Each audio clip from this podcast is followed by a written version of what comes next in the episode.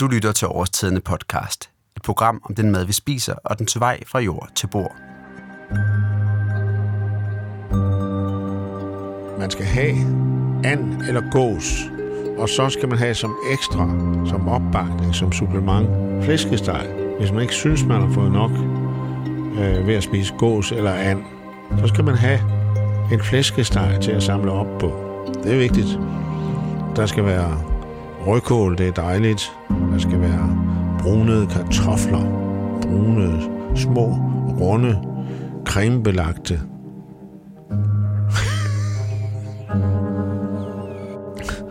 brunede kartofler. Det er som om, de er belagt med karamel. Det er jo herligt. Det er jo skønt. Det her var et klip fra Michael Simpson, Fridtjof Toksvig og Jørgen Nets julenummer Jul. Grunden til, at jeg synes, at vi skal høre det her, ja, det er, at jeg synes, det giver et fint indblik i, hvordan en traditionel julemiddag ser ud. Julen den er fyldt med traditioner. Traditioner, der er viderebragt gennem generationer, og som er med til at definere, hvem vi er. Men faktisk så ændrer vores traditioner sig hele tiden. Tager vi for eksempel udgangspunkt i den klassiske julemiddag, ja, så så den for 200 år siden helt anderledes ud. Dengang var det for eksempel kun forbeholdt det finere borgerskab at spise and eller gås. Også rigsalamangen er en relativt ny tradition, der først for alvor slog igennem efter 2. verdenskrig. I den her udsendelse, der skal vi tale om vegansk jul og se på, hvorfor flere og flere spiser vegansk juleaften. Derfor er det, jeg talt med Karoline Nyvang, der er forsker ved det Kongelige Bibliotek, og som i særlig grad har beskæftiget sig med danskernes madhistorie. Vi skal også i radiokøkkenet med kok og opskriftudvikler Sanne Venlov, der i år har lavet årstidens veganske julemåltidskasse. Jeg vil blandt andet spørge Sanne om, hvilke overvejelser der ligger bag den veganske julemenu, og ikke mindst teste, om vegansk julemad overhovedet smager godt. Men vi starter inde på den sorte diamant i København, hvor Karoline holder til, for at få styr på, hvordan julen traditionelt har set ud i Danmark. Øh, julen er jo øh, hjerternes, men i høj grad også mavernes fest, og det har den været øh, altid. Også før vi fejrede den kristne jul, der har man i, øh, i julemåneden, i december måned, Spis det særlig gode kød, der var til års fra november måneds slagtning. I november måned slagtede man slagtegrisen, og det vil sige, at man i december havde mulighed for dels at spise en masse pølser, øh, men også at spise en masse fersk kød. Man skal tænke på, at man i helt op i det 20. århundrede var nødt til at salte meget af kødet, for at det kunne holde sig, inden man, inden man fik køl og frys. Så det var altså en særlig luksus, især at kunne få fersk svinekød. Og det må man sige, det er i hvert fald også det, der er meget kendetegnende for det danske julemåltid. Derudover har vi selvfølgelig også haft øh, gås og and, øh, og i visse perioder også kalkun på bordet. Øh, men det er altså især grisen, der sådan er kendetegn, og især flæskestegen, der er kendetegn for det danske julemåltid. Siden middelalderen, der har svinet været folkets kødelement i julemåltidet, mens den finere klasse inspirerede det franske køkken spiste særligt fjerkræ som and og gås. Og der er faktisk stadig ret stor forskel på, hvad vi spiser juleaften.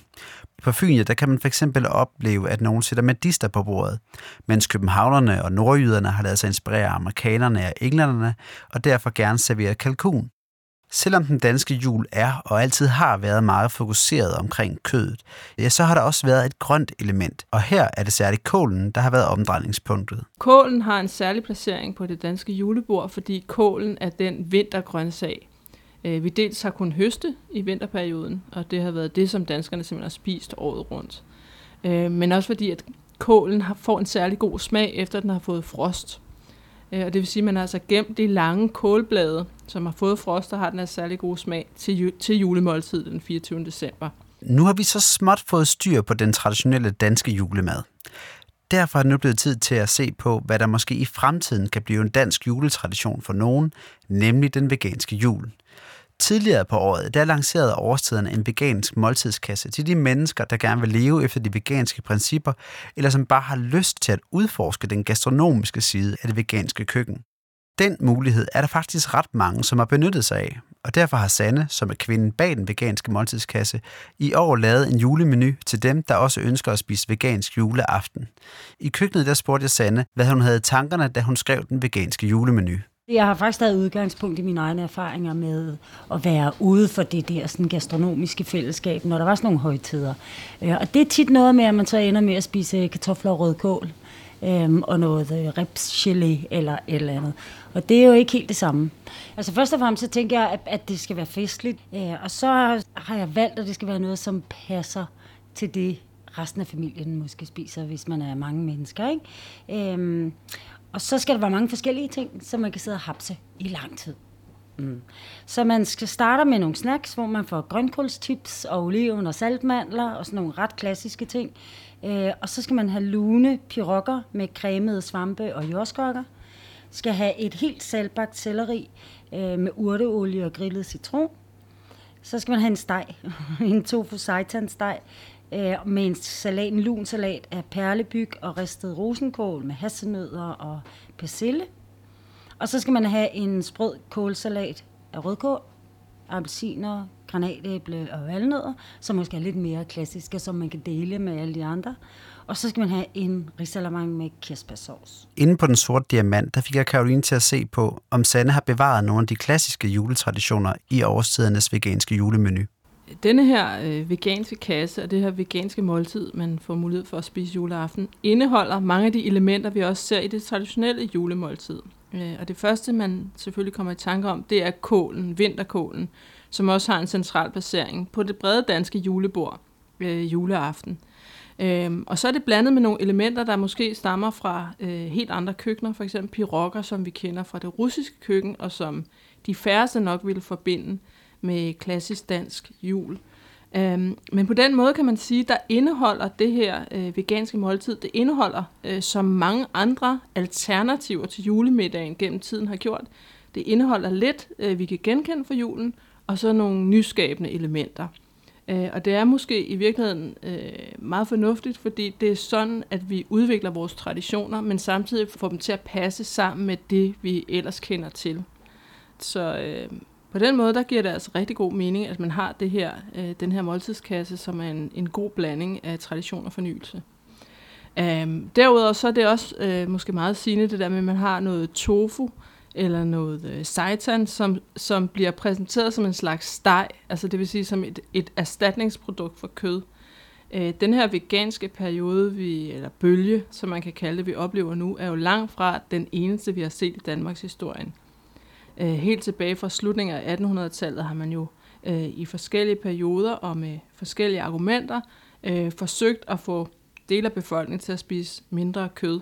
Øh, og der har en af de strategier, man har grebet til, det har været, at man har hjulpet folk til at se, hvordan kunne man fjerne lidt af kødet fra tallerkenen, og så i stedet for få noget andet, der ikke er lavet af kød, men, trods, men alligevel præsenteres som steg i citationstegn, eller bøf i citationstegn. Um, så man har hjulpet folk lidt ved at give nogle erstatningsprodukter, der gør, at måltid trods alt alligevel ligner sådan en klassisk tallerkenmodel med lidt kød og grønt osv. Selvom den veganske jul på mange måder står for det diametralt modsatte af et klassisk dansk julemåltid, så trækker menuen, som Sanne har sammensat ifølge Karoline, altså på mange af de gamle traditioner.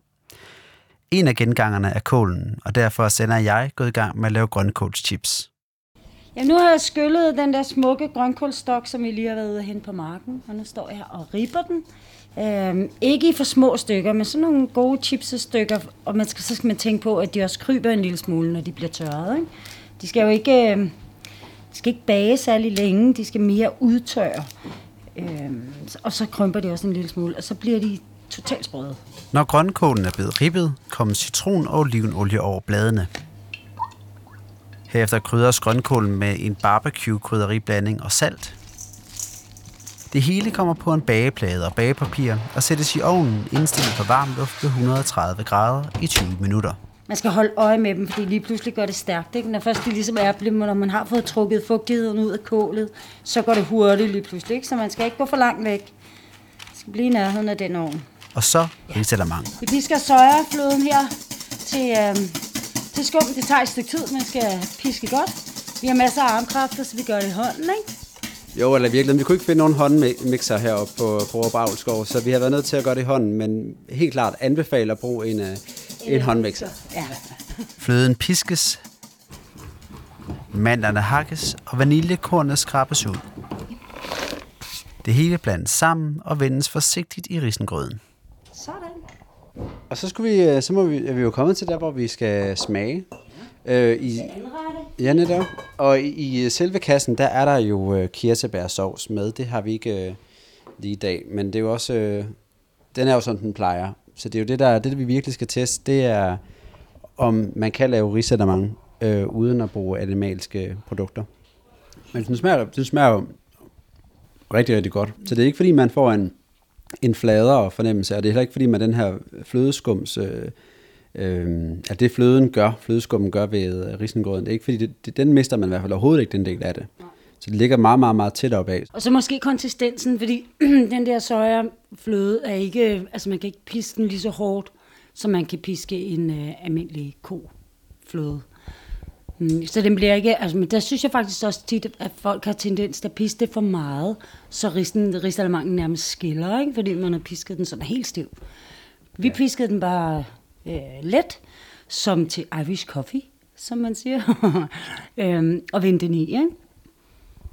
Og hvis man så får sin øh, kirsebærsauce ovenpå, mm. så er der i hvert fald også en balance i det søde og det syrlige. Så mm. det kan man sagtens. Det skal man ikke være bange for. Så hvis man øh, har nogle veganere til bord, så kan man sagtens lave kompromis her og spiser den samme øh, risalamande, som ikke skal lave to øh, omgange. Og have to mandelgaver. Og have to mandelgaver, ja. Åh, oh, ja, ja. Risalamande er den del af den veganske menu, som har de klareste referencer til en traditionel julemiddag. Men faktisk er den risholdige juledessert ikke så gammel, som man skulle tro. Det er nemlig først efter 2. verdenskrig, at risalamangen for alvor bliver en del af vores jul. Og det er faktisk knaphed på ris, der er årsagen til, at retten vinder indpas på julebordet. Øhm, min pointe er i hvert fald den, at, øh, at vi i kriseperioder på meget kort tid bliver tvunget til at være meget kreative. Og vi kan se, at det historisk sætter nogle varige spor i vores madkultur. Øh, et godt eksempel er, øh, apropos julen, er risalamangen, som vi øh, først begyndt at finde på i øh, det første gang, det optræder, det er en, i Frøken Jensens kogebog fra 1901, men den vandt egentlig ikke indpas hos den brede danske befolkning, der stadigvæk ville have risengrød til jul. Det var faktisk først under øh, øh, krigens tid, da øh, det blev lidt svært at skaffe fri, så man blev nødt til at, at ligesom, øh, forsøge at få retten til at strække, at man så tog det her til sig med at, øh, at, at pisse den op med noget flødeskum. Så man kan sige, at, øh, at kriser er helt klart en, en primus motor i gastronomisk udvikling. Øhm, og det skyldes nok også, at vi øh, lærer at tilberede ting på nye måder øh, og med nye ingredienser, øh, erstatningsvarer måske. Øh, men så kan det godt skabe nogle veje forandringer i vores øh, smagspræferencer. Øh, for eksempel efter 2. verdenskrig kan vi også se, at danskerne har vendet sig til at spare på sukkeret, og det betyder faktisk, at de, de øh, sylteprodukter, vi får efter krigen, der bruger man, selvom vi faktisk har masser af sukker til rådighed, der bruger man langt mindre sukker, fordi folk har simpelthen lært at tage den mere sure smag til sig, frem for den søde smag. Øhm, så det er altså, det ændrer vores smag, smagspræferencer, hvis vi i en periode har været tvunget til at lave maden på nye måder. Øhm, jeg tror, de fleste vil være enige om, at vi måske lidt i dag har en, øh, det, man kalder en klimakrise. Øh, samtidig kan vi se, at endnu flere mennesker begynder at vælge det veganske køkken til. Kan man se det som et udtryk for en helt naturlig reaktion på det, man så kunne kalde en klimakrise? Altså hvis man i hvert fald er drevet af ønsket om at skåne miljøet en lille smule? Ja, altså jeg tror, man skal være klar over, at maden har altid været et helt centralt øh, redskab for os til at lægge vores liv til rette. Og hvis man som menneske har en fornemmelse af, at der er noget galt i verden, øh, eller noget galt med en selv, for eksempel hvis man er syg, så er det første, vi som regel griber til, det er vores mad. Øhm, så det er helt klart, at den nuværende klimakrise kan også opfattes som en krise, der skubber på med gastronomisk forandring og innovation. Så ikke nok med, at risalamangen er et eksempel på, at vi er villige til at tage nye traditioner til os, eller de gamle vige, ja, så er der også en krise som 2. verdenskrig, der er årsagen til, at vi langsomt erstatter risengrøden med risalamang. Den klimakrise, som vi befinder os i, skyldes blandt andet produktionen af animalske fødevarer. Og derfor er det set i et historisk perspektiv ikke så overraskende, at flere og flere har fået lyst til at erstatte den klassiske julemiddag med en vegansk en af slagsen. På den måde kan det være, at klimakrisen på samme måde som 2. verdenskrig sætter sine spor i vores juletraditioner. Vi nærmer os faktisk enden af den her podcast, men inden vi slutter helt, skal vi dog lige have smagt på vores grønkålschips. Det handler om at få rigtig, rigtig meget krydderi på, for det smager virkelig, virkelig godt. Men ja, man skal ikke være nære på krydderierne, og heller ikke på saltet. Nej. Men det er super dejligt. Så det kan man sagtens gøre det her, uden at øh, man går på kompromis med noget som helst. Nej, det var det. Nu skal vi snart have en juleøl, jo. Ja, det skal vi. Også der er i bil. Du er også i bil, Ja, ikke? jeg er i bil. Ja. Jamen, er vi ikke også færdige? Vi er færdige. Og på den måde kom juletraditionen med juleøl til at sætte en stopper for denne podcast, om en måske fremtidig juletradition, nemlig vegansk julemad. Hvis du har fået lyst til at prøve en vegansk jul i år, kan du stadig nå at bestille årsidens veganske julekasse. Du kan også bare nøjes med at læse menuen, og derigennem få inspiration til din egen veganske jul. Opskriften på grønkålschips og vegansk risalamande kan du finde på årstidens hjemmeside. Mit navn det er Mads Malik Fuglsang Holm, og jeg siger tak for nu. I næste uge der undersøger vi, hvorfor kanel, nelliker, allehånde og andre eksotiske krydderier egentlig har fået navnet julekrydderier.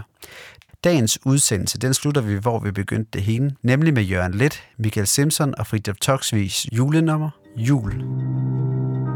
Og så er der rødbeder, og der er asier, svisker, og der er så også hvide kartofler, og der er en dejlig sovs til. Alt det knas, det skal jo til. Og så sidder man omkring bordet, og så spiser man. Og så får man jo bagefter, så får man jo ris risalamande. Fordi den rummer jo at den store begivenhed.